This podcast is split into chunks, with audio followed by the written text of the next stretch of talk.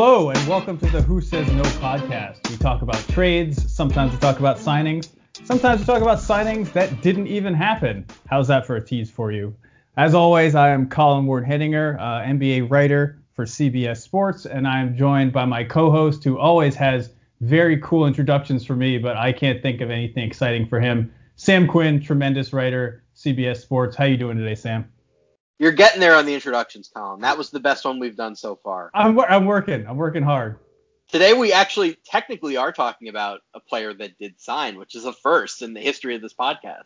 It's like yeah. I mean, he signed with one team, but he didn't. We're not talking about that. with some other teams. yeah. With that tease, we are talking about the Giannis Antetokounmpo super max extension.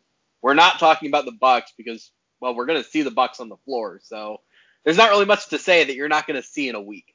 We are going to talk about the only thing we can say about the Bucks is that they are e- extremely happy, and uh, there are probably some people who are on the uh, the ledge of Bucks fandom, ready to jump, who are now uh, have been talked down and are probably very excited about their future. So I feel uh, like we should at least address how awesome is this for the NBA. I mean, I guess it depends on your perspective, right? Uh, it's, it's, it's, terrible awesome. for us as media members. Like the Giannis stuff, the clicks were incredible. This is kind of the last gasp of that. I guess what I'm saying is the last thing we want is for Giannis to do this and stay, and then have like what happened with Russ and PG happen, where they don't win and he gets unhappy, they don't get the players he wants, and now we're just doing this again in two years. I think if Giannis does end up leaving Milwaukee on this contract in like acrimonious terms, that's the breaking point for this whole era where the owners start to say like, okay, we're locking you out without a franchise tag or something. Well, it's hard, man. You know, like he, he's a two-time MVP, and we're talking about how this team can't win in the playoffs. Like you, you got to get, you either have to be so transcendent that you're LeBron James, or you know maybe uh, eventually Luka, somebody like that, or you have to be in a situation where you can get other players on your team, and time will tell whether Milwaukee's going to be able to do that. Whether they're to. I mean, there's a reason team, you know, players go to LA and Miami. Like, there's a reason for that. So. Well, I do sort of wonder just. I don't want to say by random chance, but just sort of by like the attrition that the league faces every year. If having the regular season MVP for five straight years of his prime just sort of automatically leads to a championship at some point, like maybe the same weaknesses continue to pop up, but like they get the injury luck that Miami had last year and they face a weak, you know, a weak path like the Lakers sort of did. I'm, I obviously all the same concerns still apply, right? Like he can't make a shot outside of however many feet from the basket. They didn't address that shot creation stuff in the offseason. Bogdanovich might have, but yeah, it's it's pretty straightforward. If you can have the back-to-back MVP for the next five years of his prime, you do it. Right, and this is a team that has absolutely dominated the regular season. So I mean, it's it's not like they completely fall apart in the playoffs. They just haven't figured everything out. But as you said, you know, a lot of luck involved, and you know, maybe Donte DiVincenzo or somebody like that is going to take a leap eventually. So. Or like maybe he just gets better. Like we can't discount that. He is a two-time MVP. LeBron had playoff issues too early on. Yeah, absolutely. And he's what, like 25? Like it's ridiculous. Yeah, I think we have maybe overblown some of this stuff. Like what we can comfortably say at this moment is the Bucks are probably going to be one of the best teams in the NBA, and that'll be true for the next, presumably the entire contract. Which is awesome, and I do like yeah. watching them. But since he'll be in Milwaukee for at least the foreseeable future, that means a few teams who are in on the uh, Giannis Antetokounmpo sweepstakes that never happened for the summer of 2021, we'll now have to figure out uh, what to do. So that's why we decided to get on this podcast and talk about it. So we're going to cover a few teams that were kind of in the running. First of all, let's just address you know the the seven foot you know seven eight wingspan elephant in the room with the uh, Los Angeles Lakers. Uh, I know there was a lot of talk about him possibly going there. Sam, you don't think that that was ever a real possibility? Do you you want to explain? No. Why? So maybe before the pandemic, if LeBron and AD had both left a little money on the table and they hadn't made any long term commitments, maybe then you could have talked me into it. But now they've signed KCP for the long term. They've added all of these young guys that they presumably want to re sign. Like, I would guess that they want to re sign Kyle Kuzma if they don't trade him. I would guess that they want to re sign Horton Tucker. I would guess they'd want to re sign Alex Caruso. But as it stands right now, there's just there's no way for them to create any meaningful amount of cap space. So the other route would be a sign and trade, but that presents the hard cap, which with LeBron and AD at the max, like you basically have to get rid of everybody else, and even then you're gonna have no depth. So I think the the Lakers pretty much played themselves out of this with the way they handled their offseason, which is fine because they're the championship favorites and they just won it. So clearly they're prioritizing the bird in the hand rather than the two in the bush. The Warriors are sort of in the same boat because they would have had to have done a sign and trade as well, and they probably would have had to include at least two of Draymond, Clay, and Wiggins because if you have four max salaries, you're not going to have any money left under the hard cap. So those were the two teams that were kind of on the periphery of this, but from a financial perspective, it was just never going to happen. Yeah, that was the fantasy. And being out here in the Bay Area, you know, you, you saw all the Giannis photoshops with the with the Warriors jersey on, Steph and Giannis and all that stuff. And it was kind of all tongue in cheek, but I'm sure a lot of people actually thought that it was a possibility. After Durant, like we kind of our we our barometer was totally broken, right? Like we thought, well, nobody thought this was going to happen, and then it did. So why can't something else like that happen? I mean, Warriors fans thought they were in on Anthony Davis. I don't know who they thought they were going to trade for him, but you know, there was that big article saying like, "Oh, the Warriors have been keeping an eye on Anthony Davis for a long time." Like, yeah, of course they can't actually do it. They don't have the trade pieces. But we didn't think they could get Durant either, and here we are. So it totally threw us off. And I'm sure whoever the next guy is, we're going to hear about how the Warriors are in on him too. Right. And you, I mean, you know about this better than me, but the reason they were able to get Durant was because of that like unprecedented cap spike. Is is there any way that you know post pandemic fans come back to the stands uh, that something like that could happen, so, or they'll they'll smooth it? I would think they'd smooth it as it as it stands currently. The agreement that they've made for the rest of this current CBA, which goes through 2024, is that the cap will rise annually between three and ten percent so even if there is a big revenue spike, there's not going to be a big one year cap spike. Maybe after the CBA, at that point, you can kind of throw everything else out. But for now, it's going to rise at a pretty steady rate. So the moral of the story is Lakers and Warriors fans, you're not getting Giannis. And you know what, guys? You both already have your teams. Like, okay, the Warriors, I get. You might be a little upset after the Clay injury, but like, Lakers fans, you're good. You have enough. You have, you future MVP Talen Horton Tucker. Did you see? I couldn't tell if it was a fake tweet or a real tweet, but it was uh, Kendrick Perkins said that Talen Horton Tucker has the most valuable contract in the NBA. Did you? Oh, he this? did say that. that was real. Like, well, first of all, he's a restricted free agent after the year, so no. Like, you know who has the most? Incorrect. You know who has the most expensive or the most valuable cheap contract in basketball? Lu Dort, because he's making the minimum for the next three years or somebody was like Luka Doncic makes eight million eight million dollars right. a year and he's going to be there, the MVP. there are a couple of different perspectives on this. Like if you want to truly look at surplus value, it's definitely Luka because Luka's going to make ten million dollars and produce fifty million dollars in value. But if you also want to just look at like what is the best cheap contract, it's the one that lasts the longest, and that's right now Lu Dort. So speaking of cheap contracts, there's going to be a lot in play here. So we're talking about a few teams that were, you know, unlike the Lakers and Warriors, are actually realistic, you know, uh, bidders for Giannis Antetokounmpo's services.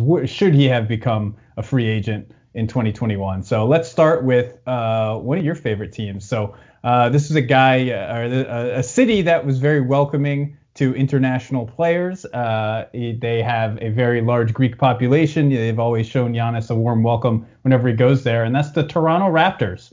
So uh, you know they were really in good position, I think, to to make a good pitch to them. They've obviously gotten uh, you know to the championship level uh, as an organization. Nothing but good things said about them. They have hard workers. They have a lot of young talent. So uh, Sam, what what are the Raptors supposed to do now that they can't get Giannis? So they're pretty interesting among the three teams we're going to talk about in that they're the only one at this moment that really looks primed for max cap space. The Heat can't really get there. They can get pretty close. And Dallas right now isn't close at all, but maybe has some paths to get there. The Raptors, by my projections, are going to have around 28 million in space next summer, but that goes up to 39 million if they either trade Norm Powell or if he opts out at that point, you're basically looking at a roster of Fred Van VanVleet, Pascal Siakam, OG Anunoby, who we're going to get to in a little bit, and Malachi Flynn. So after that, you don't know if you're going to be able to keep Lowry or any of the other veterans. But basically, they're going to have max cap space. And they had originally earmarked that for a Giannis pursuit. or if you want to put it more broadly, a general superstar pursuit in free agency. There's only one superstar left in 2021 free agency, and it's someone that they know pretty well. Can we talk about this Kawhi Leonard thing? um, So, yeah, I don't you think go. it's going to happen. I, I, I don't think he's going to go back, but it's worth pointing out that Paul George has already extended and he hasn't. If he was dead set on staying with the Clippers, wouldn't he have signed by now? I think he's. I mean, if I'm him, I'm not signing just because of the disaster that took place last year and to keep some accountability on the franchise. If he inks that extension, uh, suddenly the pressure's off. Yeah, oh, we, we got another year to make it work. I think he, you know, better than anyone, having missed that entire year due to injury and kind of the the load management and all the kind of lingering issues he has. I think he knows more than anyone how important it is to maximize his prime, and I think uh, he, he wants to put as much pressure on the Clippers and, and on Paul George as possible to deliver. So, do I think he's going to leave the Clippers? Uh, probably not, and I, I think they'll have a, a, a pretty good year again this year. Um, but as you said, it's certainly not out of the realm of the poss- of possibilities, particularly if things go south the way they did last season with the Clippers. So I'm just going to make the pitch, like the things that need to happen. First of all, should be noted, Kawhi signed with the Clippers at least in part because he wanted to play for Doc Rivers, and Doc Rivers is now gone. Now clearly he was he had to have been consulted during the process of firing him, but it's not like Ty Lue was the one recruiting him. He wanted to play with Paul George. Paul George has some shoulder injury issues, and frankly, he didn't show up in the playoffs last year, so we don't He know was- how he's going to look. He was okay in the play. He was pretty good in the Well, playoffs. he had was pretty good by normal games. standards, not max player standards. Yeah. So let's say things go wrong again. He's playing for not the coach that recruited him in a city that hasn't exactly embraced him, by the way. Like, I don't know if he ever knowed or, or I don't know if he ever knew or cared about the LA, like just the standpoint that they're always going to be a Lakers city. But I have to imagine that would weigh on you if like your home city hates your team because it's a rival to the team it actually cares about. So I would presume that that's kind of an issue. So you're right, it's probably not going to happen, but I don't know. I, I think it's worth laying out the possibility that if things continue to go south, yeah, I think there's a reasonable, not reasonable, I think there's a non zero chance that this happens, is all. Yeah. The more realistic way to look at this, would they get into Harden now? Would they try to trade for Bradley Beal now? Like, are they, without Giannis on the table, do they look at any of the other stars that might possibly be available? Yeah, and this is kind of the thing with the Raptors, right? They've been doing this for a few years now. Uh, they thought they had maxed out that that Lowry DeRozan, you know, tandem, and they, they just kept getting whooped by LeBron every postseason. And uh, they made the deal for Kawhi, and essentially it was like, if this works, great. Uh, if not, you know, he leaves and we can start the rebuild. And uh, Kawhi got them a championship, and then he left, and they were still really, really good. So you know, Siakam's taking a leap. He said we're going to talk about Anunoby. Norman Powell's got a lot better. So like, I guess they're they're still in this kind of limbo where they have you know uh, Lowry. They lost Gasol and Ibaka, kind of their their other aging stars, but they they are still a competitive team. Now, do you double down on that and go out and get a star if it's possible in, in, in Harden or Beal, and, and that means obviously trading some of your young guys, or do you let Lowry walk? Say, hey, look, we have our core in Siakam, VanVleet, and Anunoby. Let's just continue to be competitive until that next Kawhi Leonard situation comes along. My instinct is that I think we'd both agree that in their present state, there's no chance that they win a championship in the next few years. It's right? just Like, so hard. It's so hard for me to say that Right. after watching them last year, though. Well, you know what I mean? Like, well, I- we saw what happened to Siakam in the playoffs. Like maybe he takes Right. a, a big jump, this is but if I'm we saying. assume that this is broadly who they are, like winning a championship is hard. It's not being a very good team. It's being the best out of 30 teams. And I have a very hard time seeing them getting there over the next few years without some sort of major addition. So if they could trade, like, say, Siakam for Harden, I'd probably do it if we're being honest, because that takes them from non contender to genuine contender.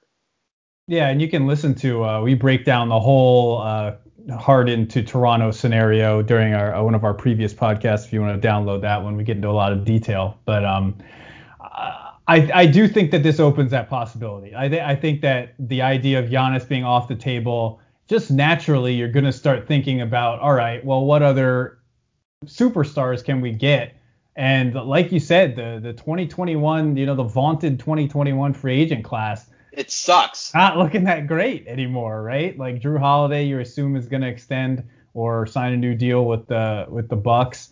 Um, then you're looking at guys like you know Mike Conley, uh, Kyle Lowry, Victor Oladipo. I don't know if he takes you over. The, you He's know, on my list, but like there's a chance that we get to 2021 free agency and Victor Oladipo is like a mid-level value player. Like if the bubble is any indication, if all of the injuries are any indication, I'm not looking at Victor Oladipo as a max target. It's which is very strange, and and I hope for his sake he has a really good year, and I, I do like him. Um, I, I don't think he's happy in Indiana. So, uh, do you think he would he he would have signed a contract by now if he was going to stay in Indiana? I think it's so hard to gauge his value based on how bad he was after the injuries that I think he's probably just going to play it out and you know if even if he has to take a little less, like maybe he can get to a better market. I don't think he wants to stay there. We're gonna get to Miami in a little bit. Like I think Miami is probably the team where he ends up. But yeah, I, I get why he wouldn't resign. It's just I don't I don't see how the Pacers could put an offer in front of him that he would justifiably consider. Like they're not gonna offer him twenty five million dollars a year right now. That'd be just totally crazy.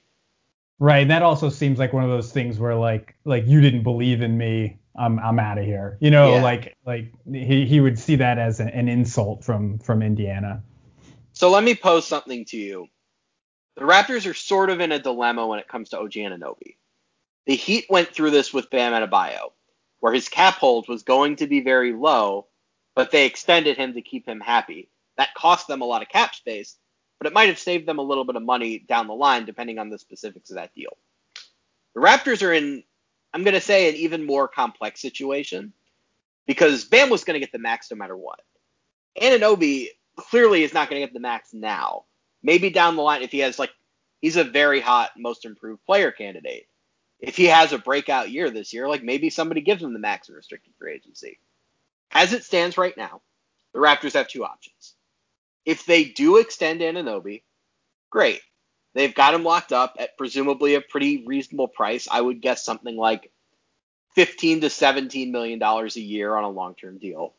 But that would cost them cap space because right now his cap hold for the 2021 offseason is only 11.6 million. So if you extend him now, you give up some cap space, but you get long-term security. If you don't extend him, you preserve all of that extra cap space, but you risk somebody offering him like $25 million a year next year, and you having a much bigger deal on your books for the long term. What are you doing if you're the Raptors? Are you extending him or are you waiting?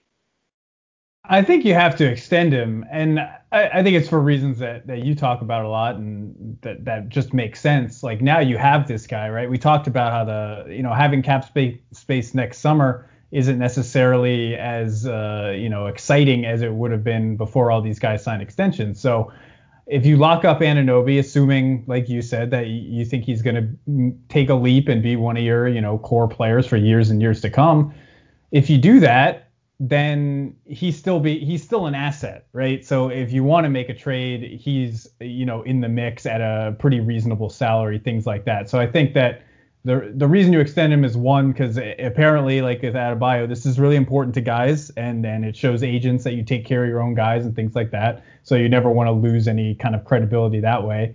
And two, you, you get a guy who can either help you uh, on the court or help you as an asset later down the road. So I, I do it. I don't know about you. So if you don't do it, I think you have to be very, very confident that you have a real chance to get Kawhi because there's nobody else in the market that's worth taking that risk for. If you do think there's a chance that you can get Kawhi, then I understand waiting.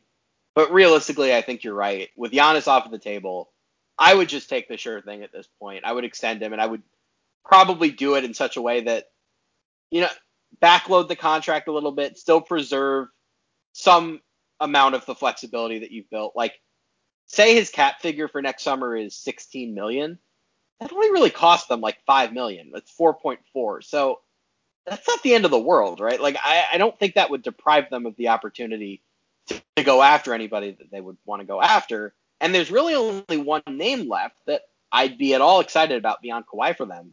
What about Rudy Gobert? Yeah, um, you kind of mentioned it in your article, which is up on CBSSports.com. You should take a, a read. It's very good. very detailed. Um, but you, you kind of mentioned how the uh, the Raptors kind of enjoy having players on the court who can shoot.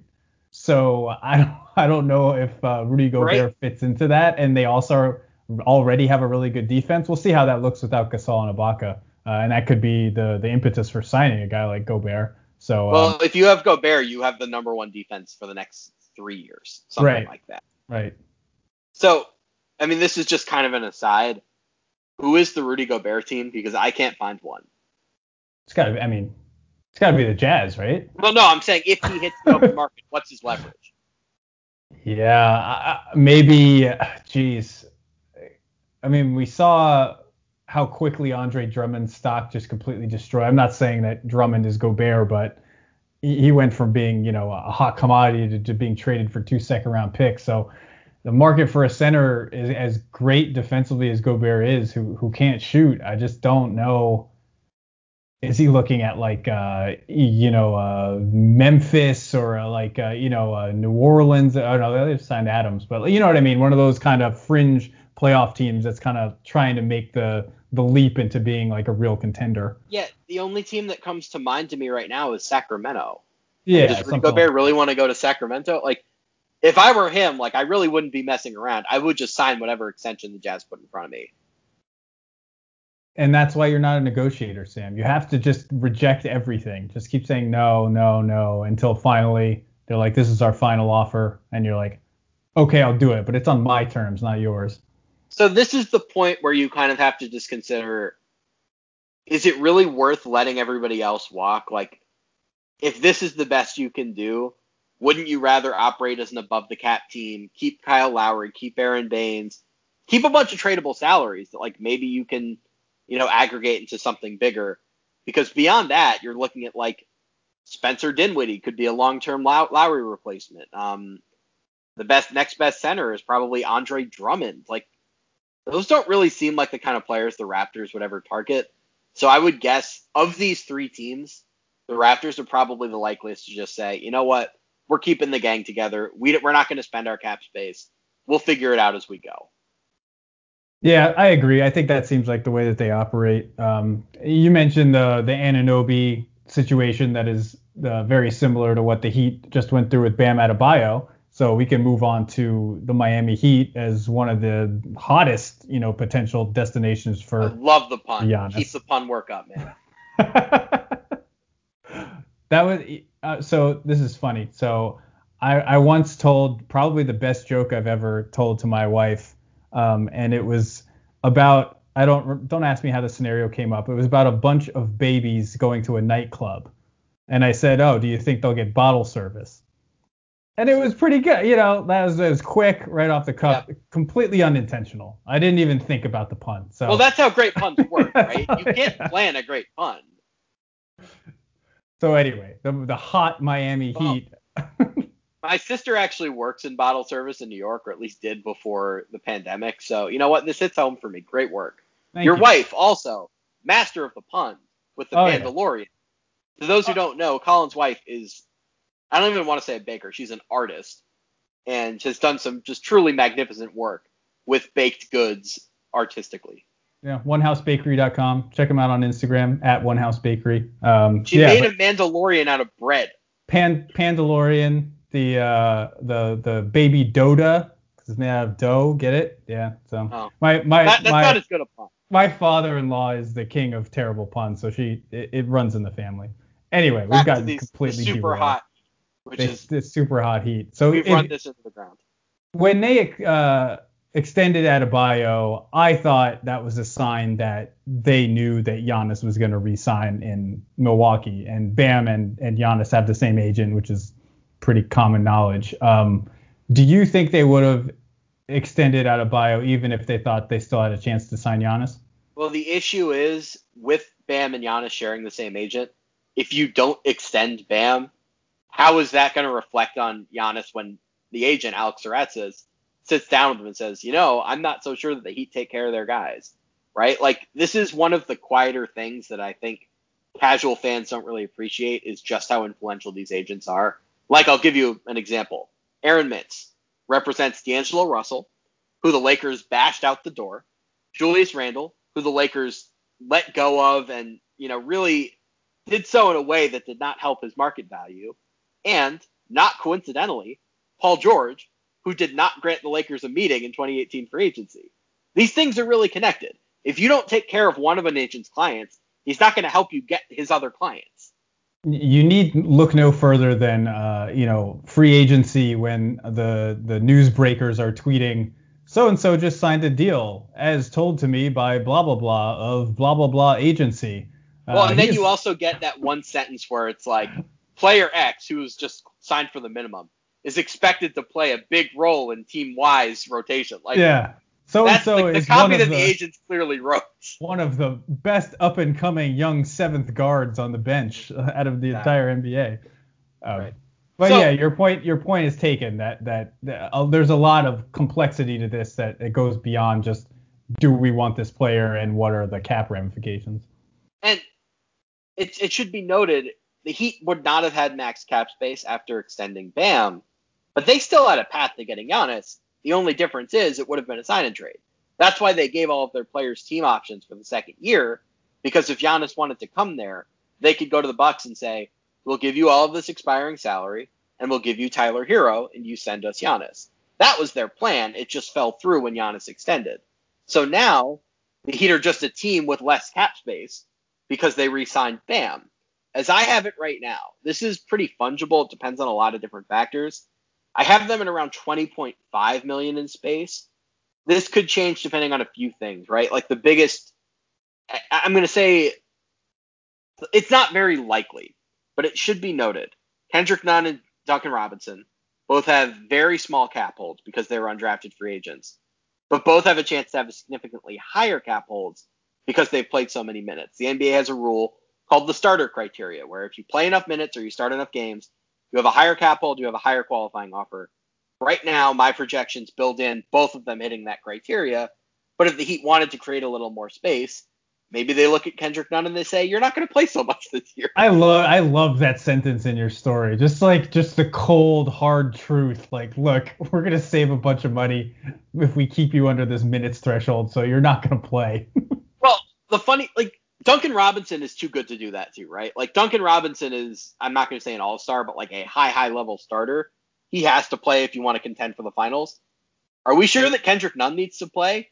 Because they have Goran Dragic, Tyler Herro, and Avery Bradley. Like they could pretty easily win games without giving Kendrick Nunn a lot of minutes. And if we're being totally honest, are we sure that Kendrick Nunn is part of their future? They have Tyler Herro.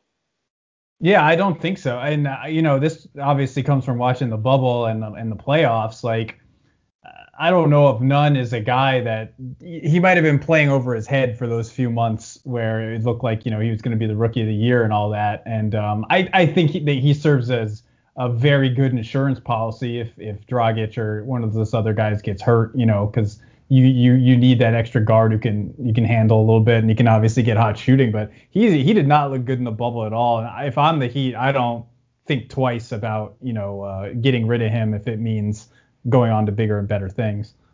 Yeah, I mean, even if he hits the starter criteria, you're looking at a 4.7 million dollar cap hold. That's not very much. So unless you have something better lined up, I don't think there's a good reason to renounce him. But it's an option they have in the back pocket should they need it. I think the better question here, though, is like Toronto, should they operate as an above the cap team or below the cap team? Now, below the cap, the benefits are obvious. You have cap space that you can spend on free agents, and we'll talk about who in a little bit. If you operate as an above the cap team, you can keep Goran Dragic, Andre Iguodala, Meyers Leonard, and Avery Bradley. You could presumably trade them in a star deal if one comes along, or you could just have those players. Those are good players. Like maybe they help you.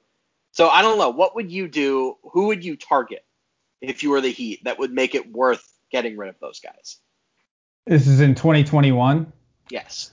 Yeah, I, I mean we mentioned him earlier, but I think Victor Oladipo is the the name that stands out the most. Um, but you know, I think a lot of that talk was happening before we saw what we saw from Tyler Herro in the bubble. And uh, when you bring in a guy like like Oladipo, are you kind of you know having a little bit of redundancy with with Herro, a guy who kind of needs the ball to operate. Um, Oladipo obviously a, a, better defender than Herro at this point, um, but it, it's kind of the same predicament as the as the Raptors. Um, it's a team that you know can be competitive if you just keep running it back over and over.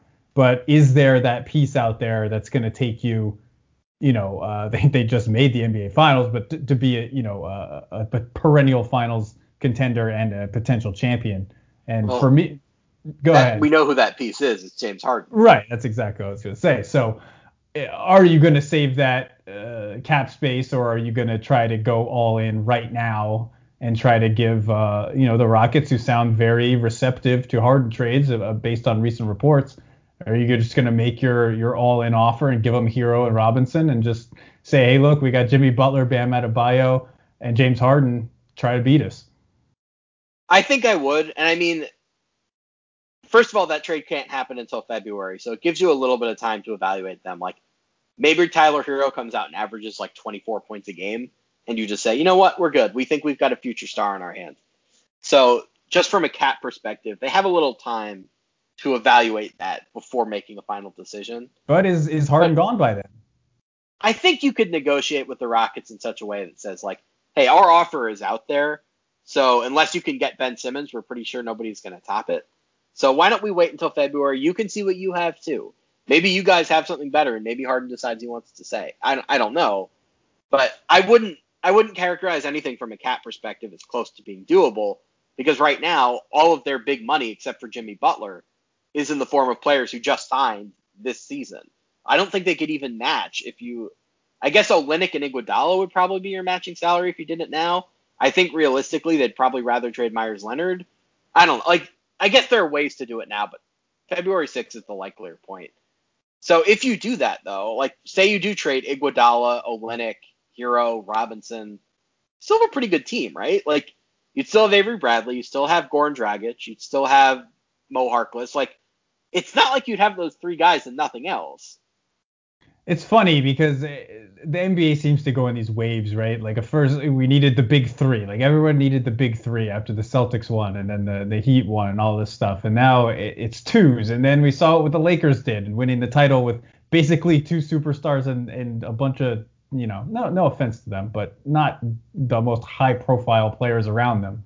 So now are you looking at a situation where if you're the Heat, you say, look, if we give up Herro and Robinson and you know whatever else what team do we have around these guys? Or are you looking at it like it doesn't matter what team we have around these guys if we have three of the you know top 20 players in the NBA?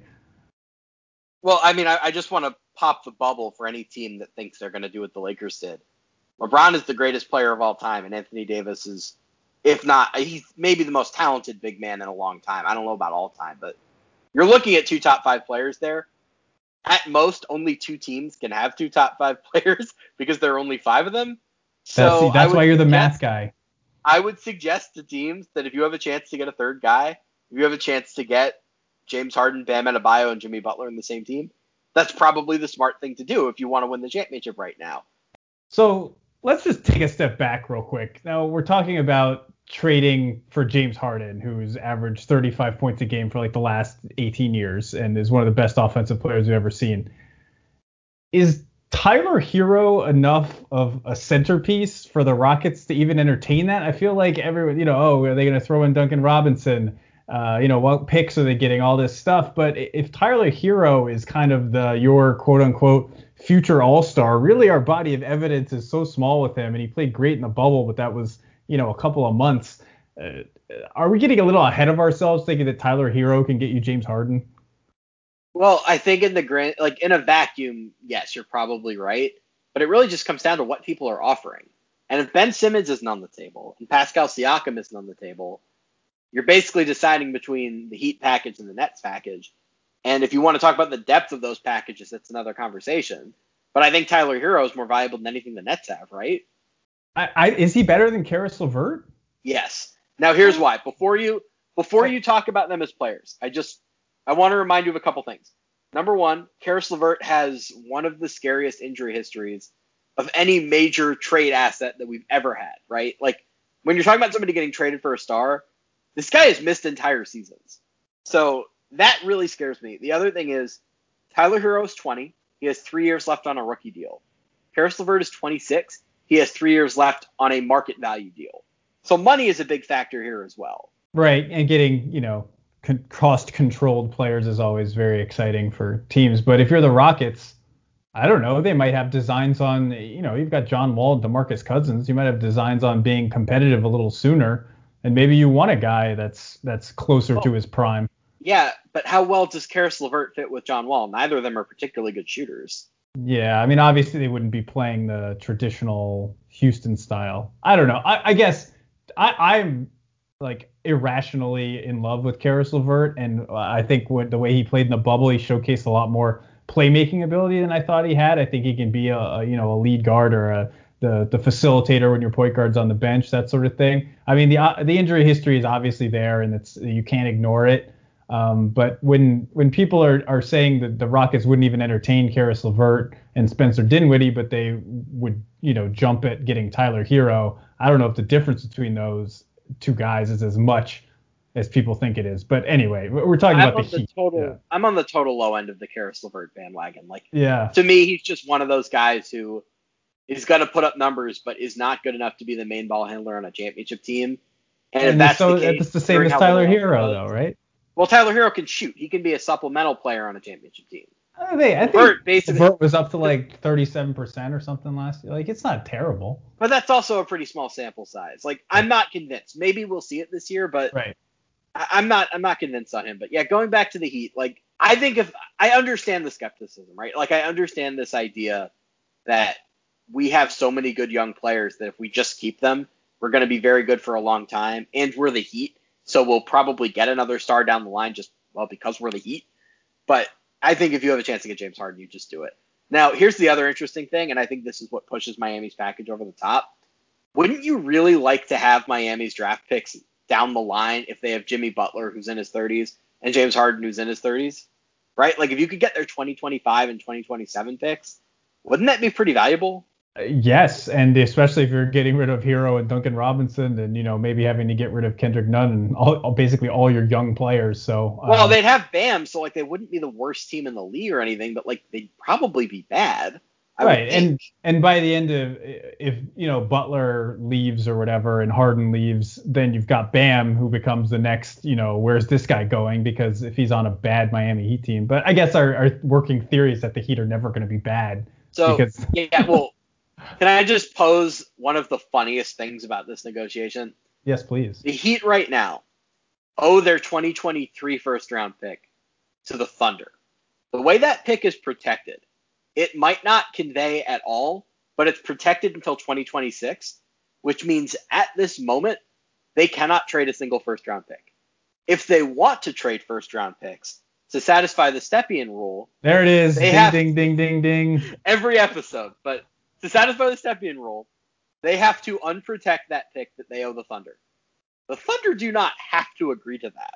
We saw this with Milwaukee and Cleveland.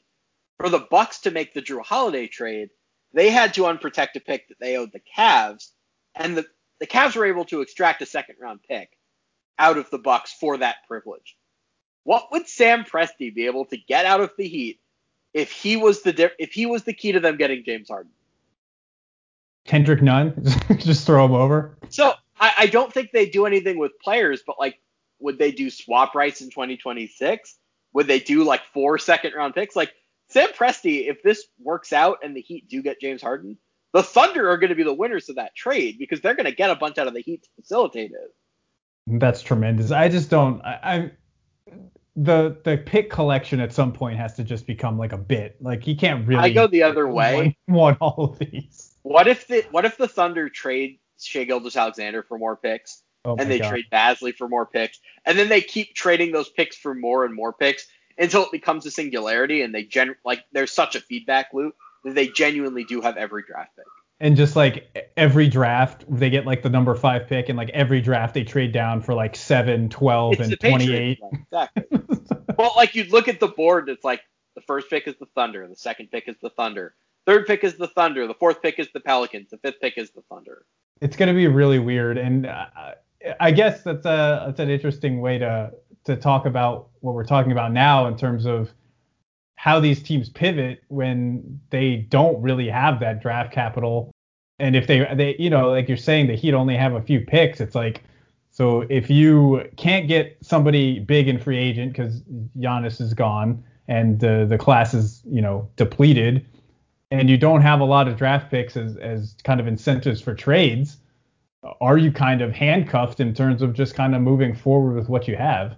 I think more and more teams are going to see the light on what the Thunder did as really like you're obviously you're not going to stack you're not going to stockpile 20 picks, but I think more and more teams are going to realize if we don't have a chance to win the championship, let's cash out of this a little early and then just like, you know, put our chips back on the roulette table and see what happens. Like, I'll just give you a random team here that I've thought a little bit about. The Jazz probably aren't going to win a championship with this core, right? Like, would it be so crazy of them to just say, let's sniff around, see what we can get for Mitchell and Gobert, tank for a few years, have a million picks, and me in this Thunder situation? Would that be so crazy? Uh, the answer is yeah, and this is classic Quinn for anyone who who isn't familiar. It's just like the blow it up wagon is you and uh, Kevin O'Connor need to be best friends because you're just you're all in on tanking all the time and you forget that like you do have to put something on the court to, to keep the fans coming to games when they're do allowed to do that and I watching grew up them. in New York. If I'm a fan of any team, I'm a Knicks fan. All Knicks fans want is a plan. It doesn't matter if the team sucks. Right now, the team sucks and Knicks fans are genuinely excited because they feel like the front office has some semblance of a plan. They have some idea of how this team is eventually going to be in championship contention, even if that's several years down the line. I look at the Jazz and I think if they think of themselves as a championship team, they are deluding themselves. And there's nothing worse that a team can do for its long term future than deluding themselves. Because right now, I look at the Jazz and I say, they're probably going to extend Rudy Gobert at a contract number that is not favorable, and they're going to end up being stuck as a six seed forever. Well, okay, so the counter to that is something that you've already brought up on this podcast, and that's you know anything can happen. Uh, there's there's injuries. You you hit the right you know seating and, and run into a team that's had some injury problems or, or guys are unhappy or whatever. And I, I think the Jazz are are good enough where if that happens, they can at least consider themselves a championship they threat. have so many teams to leap. But like, do you see any scenario where Donovan Mitchell beats Luka Doncic in a playoff series? Like when they're in their primes. Yeah, but I mean, uh, I think the Jazz are better than the Mavericks.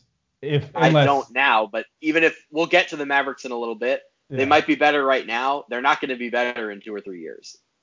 Right, but I guess my point is like you play it out, and you know maybe you end up with a good free agent signing who clicks, or their trade presents itself, and who wants you know, to go to Utah?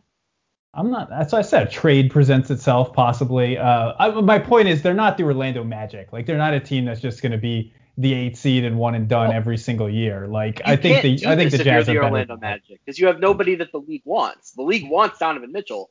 If you could get like control of an entire team's draft plus two or three really good young players, all I'm saying is something to think about yeah. because the Thunder clearly don't regret doing it. Well, that's the paradox, right? Is is if you have a player that's good enough to get a bunch of stuff in return, you probably want to keep that player. So that's always going to be the yeah. The, keep that player if you think you can surround him with a championship caliber team. Like, let's be honest about what we think is going to happen with Utah.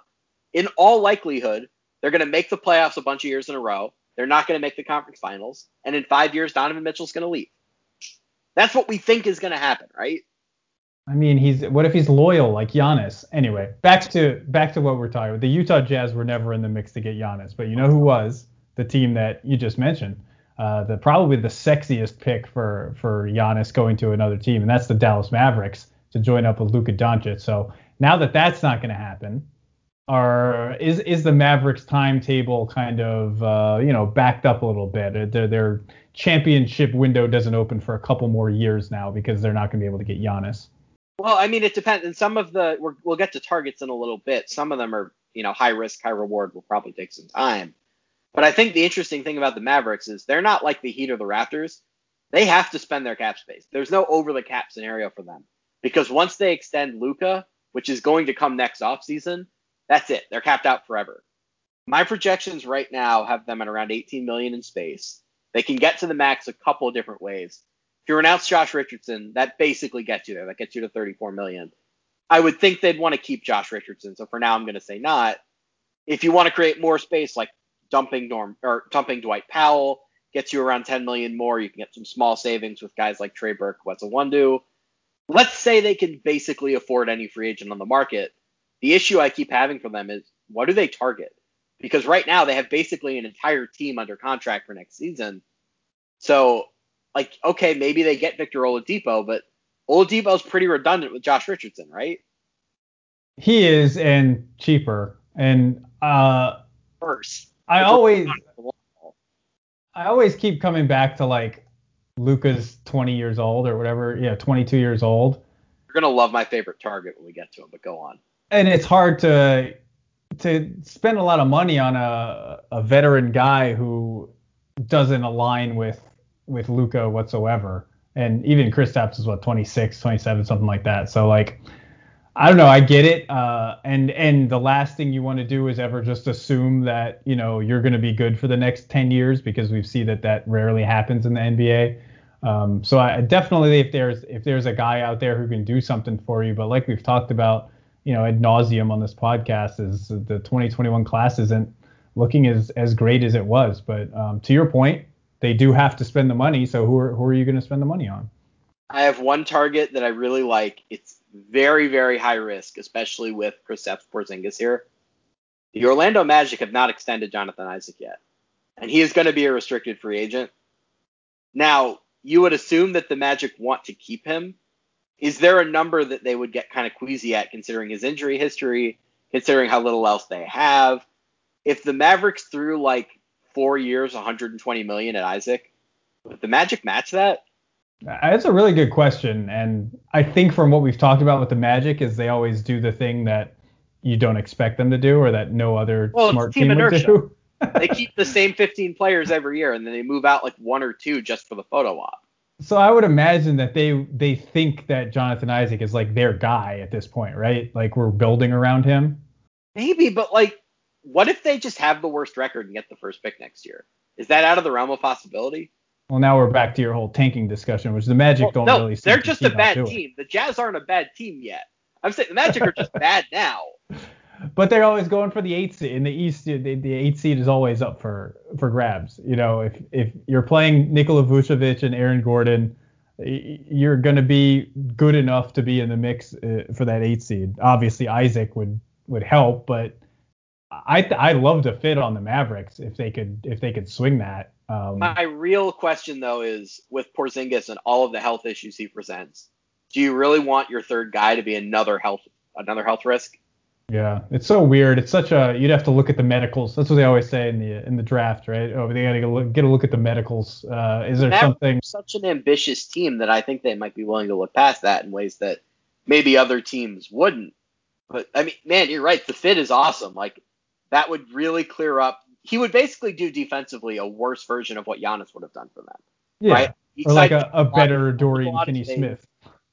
right, like that could be if you started Luka, Finney Smith, Isaac, Kleber, maybe and Richardson, that's like a, a top ten defense even with Luka in there if everybody's healthy. Yeah, and you got Chris Kristaps, the best defensive center of all time according to you. I'm not getting into this. I've had this argument. uh, and I love Josh Green, by the way. Just shout out. He's probably not going to play much because Rick Carlisle hates rookies, but Josh Green, long wing defender. I think he's got and a really, Tyrell Terry's really going to be great in 2034. The next Steph Curry. You heard it here first. Tyrell Terry.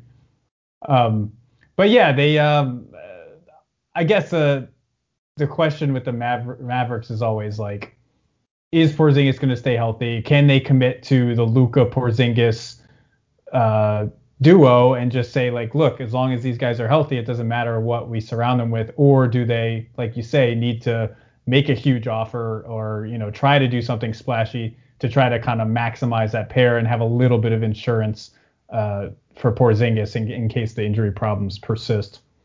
Well, the other thing about Dallas that we sort of have to address is they don't really have trade assets, right? Like they can't go the Miami route and expect to trade for Bradley Beal down the line. They already owe two first round picks to the Knicks. They don't really have any super enticing young players. So basically, the team that they build in 2021 in the offseason is probably going to be the team they try to contend with for the next three, four years after that. So do they think that they need another star caliber guy? Like if they think they need somebody with super high upside, then maybe they do the Jonathan Isaac thing. Or I wonder if they just say, you know what? We have Luka, who's going to be an MVP candidate forever, and we have Porzingis, who's definitely good enough to be the second best player. Do we just take this space and we sign good role players that make sense? Like another guy I have on my list here is Montrezl Harrell. Interesting. Doesn't do much for their defense. Well, no, but his issue is that he's too small for big men. He's not a rim protector at all. He can move around a little bit on the perimeter. If you have Porzingis behind you, like that, that I'm not going to say that fits in such a way that your defense is going to be great, but that's a real offensive upgrade over post Achilles Powell. And like that, that's just one of those smaller, sensible signings that I think like Montrezl Harrell could be a good 25, 30 minute a game player for them. Yeah, and he's you know the reason they like Powell is because he gives a role option to Luka. So I mean Harrell. Well, we have to see how he looks this year. If he looks like his old self, Harrell isn't really an option. But if he's worse, then yeah, I would give up a pick to dump Powell and use that money to sign Harrell. Can you imagine? Like, look at how good Harrell was with Lou Williams. Imagine how good he'd be with Luka. Yeah, but they got you know we talked Harrell and Lou Williams have that special connection. I'm going to be interesting to see if if uh, if Schroeder and him can can do the same thing in LA. Everybody kind of just assumes they can, but I don't know. I, I know it takes a while. Luka's obviously a much different type of talent, but I think there's certain ways that players play and and you kind of fit in with them. And even if a, like as great of a passer as Luka is, if he's built up a chemistry with Powell, which it seems like he has even though on paper Harrell might be better, I still think that that, that is a consideration, um, particularly if you're looking to make like a you know a big move like that. Well, we have to see how healthy Powell is before we do anything. I'm going to throw out another role player I like for them, and I'm about to piss a lot of people off. Oh boy. What about Alex Caruso? Who they need point off? of attack people, defense. People who Lakers fans that, who think he's going to spend his entire career there. I was going to say people who think that he's overrated and they're sick of seeing him on Sports Center, or Lakers fans who thinks he's the best so, player on the team besides Tim. Let me ask you this: I mean, I have the Lakers goggles on. What is Alex Caruso worth to you as an outside observer? What would you pay him? Nothing. Okay, this is ridiculous. I'm not I don't saying, know. like I'm, it's, you're looking. You, the reason you get him is because he's like an upgrade of some sort, right? And like, I don't know what what is what is the upgrade? He would be, he'd be the best guard defender on that team right now. Like I think pretty comfortably. I like Josh Richardson a lot. He has plenty to prove this year after the year he just had in Philly. If you have Caruso, Richardson, Finney Smith, and Kleber, like that's a really good set of perimeter defenders. See, that does not that just does nothing ball, for me. Which Carlisle likes. I'm not saying you give him a lot of money. I'm saying yeah. if you get him for like three years, 15 million total. Okay. That's okay. That's I was thinking you were more on like the eight million a year range or something. I mean, I think the Lakers will pay him that, but I don't think any other team would. That's crazy. Yeah, he's never he's a Laker for life. Let's be honest. I I would think so. Yes. so I want to just dive into the Josh Richardson thing quickly. Like we didn't get to this with the Heat, but wouldn't Josh Richardson be a good fit to go back to Miami? Like, how much does it cost for Dallas to keep him? I, I genuinely don't know because he's coming off of this really weird year in Philly. We don't know. I think he's gonna do very well in Dallas, but I mean, who knows based on the Sixers year? Like, let's say he gets hurt. I, I don't know. Like, I have a very hard time pegging his value right now. I guess I would project him if he has the year that I expect as something like a $20 million a year player. And I think that would A, fit into Miami's space. Miami needs a point of attack defender. They obviously love him from when they had him. Dallas has their has his bird right, so they don't really have to let him go. I'm I'm just sort of curious, like where do you peg Josh Richardson in general? Do you think he can be the third guy for them for the long term? Is he a low end starter? Yeah, that's. A, I mean, it's a good question. I, I, think when when he was in his heyday in Miami, people were talking about him as like a you know a great value for the contract and and a guy who could just just automatically help you. And then like you said last year in Philly, because uh, you were talking about him being like a, a, secondary ball handler and playmaker, and I was like, did you watch Sixers games? And you're like, well, did well, you watch Heat games? Who was the primary? yeah, who was the primary play, playmaker for the Sixers last year? Shake Milton, I mean, baby. Right, like I can't judge anybody on that Sixers team. Like we did our top 100 rankings, and I had no clue what to do with Al Horford because he was on that weird team. Right, and they, and when he's not the, the only floor spacer on the on the court, and he's got Luka Doncic on his team getting him open looks, I think well, you're it's not pretty. Only that. Rick Carlisle is his coach. Look at what Rick Carlisle's right. done for like JJ Barea. Right, and I think uh, so. You're I think you're right to assume that that as he plays in Dallas, his value is going to increase. Um, but what So you're talking about him being traded to the Heat? No, I'm saying sign him outright with their sign trade. him outright. Okay. I'm assuming that he's going to opt out of this last year and be a free agent. I think Dallas is going to keep his cap hold and want to re-sign him. But I'm just trying to figure out what the value is. Like if I had to basically peg what I think his year is going to look like, somewhere between 16 and 18 points a game, Ooh. pretty good defense and like decent three-point shooting. That might be a $20 million a year player on next year's market. This is, his option is for 16 something. The option is not no. The option's much less. I'm, the the cap hold is around 16. Cap hold is So 16. you, you keep him at that figure. You spend your cap space elsewhere, and then you sign him last. Man, just cap magistry here. Yeah, So- I don't, I don't, I, I, I don't think. I mean, I guess it depends on what the other options are, but I don't think you you are too content if you're Dallas saying, yeah, let's ride it out with Luka, Porzingis, and Richardson for the next. Well, you're adding something else. You still Right. you still have your 18 million in space. right. The issue is that we just have no clue who they're going to spend it on because the best players are all off the market, and it's not as deep a class as I think people think. Like, would the Mavericks want Spencer Dinwiddie? I wouldn't think so. Yeah, it's weird because you you also have to think about fit when you're bringing this, especially when you have a guy like Luka who occupies such a specific space on the court. You know, you can't get a guy who needs the ball in his hands. Yeah, it's uh, I, you're obviously overjoyed to have Luka for the next you know gajillion years, hopefully.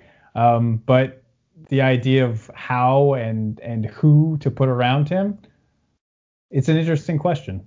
So I want to pose one more player to you, and this is something that I've been thinking about more as a general question than for the Mavericks specifically. But just hear me out. This is going to sound a little crazy. Let's say Chris Paul has another All NBA year. Is there any chance that he opts out? He's owed $44 million if he takes his player option for the 21-22 season. Is there any chance? How good does he have to be to opt out of that? You know, it's funny because I I think we were both in agreement that most of the player options this year were going to be exercised because of all the uncertainty and everything. And then Gordon Hayward was one that's like before before the pandemic I thought okay maybe and then after the pandemic I was like okay he's definitely going to opt in and then he didn't and he got a ton of money from Charlotte. So Chris Paul's a lot better than Gordon Hayward. So if he He's also a lot older. he is a lot older, but if if Paul thinks he can get you know a two or three year deal for similar to you know around the same money, maybe a little bit less, I think he Yeah. would definitely be willing to do that. So I've been thinking, like, let's say he has another All NBA year and Phoenix is like the five seed in the West. If nothing else, if he opts out, Robert Sarver would overpay to keep him. Like, let's make that clear. He's so desperate to be in the playoffs that I think that's what would actually happen. But let's say he has that All NBA year and he decides, I really want to go like genuinely contend for a title. Would he opt out and take like two years, fifty million from the Mavericks or the Heat? Would he need like two years, sixty? Like I don't know what the number is, but I, I'm not. I'm just gonna say I think there's a non-zero chance that Chris Paul opts out. I Which wouldn't is- expect it.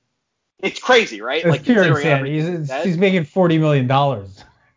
Well, like just think about the way we talked about him before he got traded to the Thunder. Like we talked about him as if he was untradeable, the worst contract in the NBA. Now, like he might opt out of the last year of that contract. It's really wild to think about. It's So, insane. I but think if, what if he probably gets hurt happens, this year, obviously Yeah. Yeah. right? Like I think what probably happens is he misses 20 games and he just takes that money. I'm just saying I wouldn't rule it out. I agree, and I will also say that I will never uh, just assume that someone is going to opt in, particularly a guy like Paul, who's obviously got enough career earnings that you know taking a small sacrifice in his final year for a chance to win a title or to be happy. Um, there's a good chance. I mean, not a good chance. There's definitely a chance that he doesn't exactly love things in Phoenix. Uh, Monty Williams is great, but you know what what that organization tends to do to people. The so- last time Monty Williams was Chris Paul's coach, he demanded a trade. Let's put that. like I don't think that's being talked about enough. They've tried this and it didn't work. And it is weird. I guess uh, like the comparison for Paul and Booker is what Paul did for Shai last year, right? Like took him off the ball a little bit more. Down the line. Right, but what I'm saying is is in terms of the Phoenix situation, like I think Booker is is on the very very cusp of being a superstar, and he obviously wants to win, and, and I'm sure he's excited to have the help. But we know how Chris Paul tends to to alienate players and teammates occasionally. Um, so I, am not saying it's going to happen. I'm saying there's a chance that Booker might not appreciate having someone else on the team who yells at him and has the ball in his hands a lot when he felt like he was already, you know, on the cusp of being a superstar. Okay. Hear me out. This is Chris Paul's fourth team in five years. Maybe he just has to be a nomad. Like maybe he's only allowed to spend one year with any given team because the second year is when he always wears out his welcome. I mean, that's definitely a possibility, but if that's the case, he's going to want to start going to teams that actually have a chance to win a title, not the Thunder and the Suns. well, I mean, I would think whether he finishes this contract in Phoenix or what, I would think there's going to be like one or two years at the end where he's the fifth or the sixth guy on a team like the Mavericks or the Heat or whoever, and it's just trying to win a ring as like not a superstar, but like a genuine contributor to that team. That's like why a, really like, like a Jason Kidd Maverick situation. Yeah, like exactly. That's a really good. That's that's a good one. Like I could see a scenario where Paul plays two years in Phoenix and then takes like the mid-level exception to go to Dallas. I mean, it's not crazy, and by that time, you know, I think they they could be a real contender if Porzingis stays healthy. So. So just looking at these three teams as a whole, like rank them in terms of how bright you think their futures are now that Giannis is off the table. Like who's okay with this and who's miserable? Uh, I mean, I think Dallas is one just because they have Luka. And they have the Golden Goose, exactly. They, you, you, have, have Luka, you're set. You're looking for a franchise player. Well, you already have one. Um, I think just in terms of, oh yeah, the Heat and the Raptors are tough. I guess I would say the Heat. Just I, because, I say the Heat pretty comfortably. Yeah. Yeah. Well, I'm just. I think the Raptors have if OG takes that leap we're expecting, you have OG Van VanVleet and Siakam, which I think is a really good young core to build around, whereas the Heat have a little bit more age.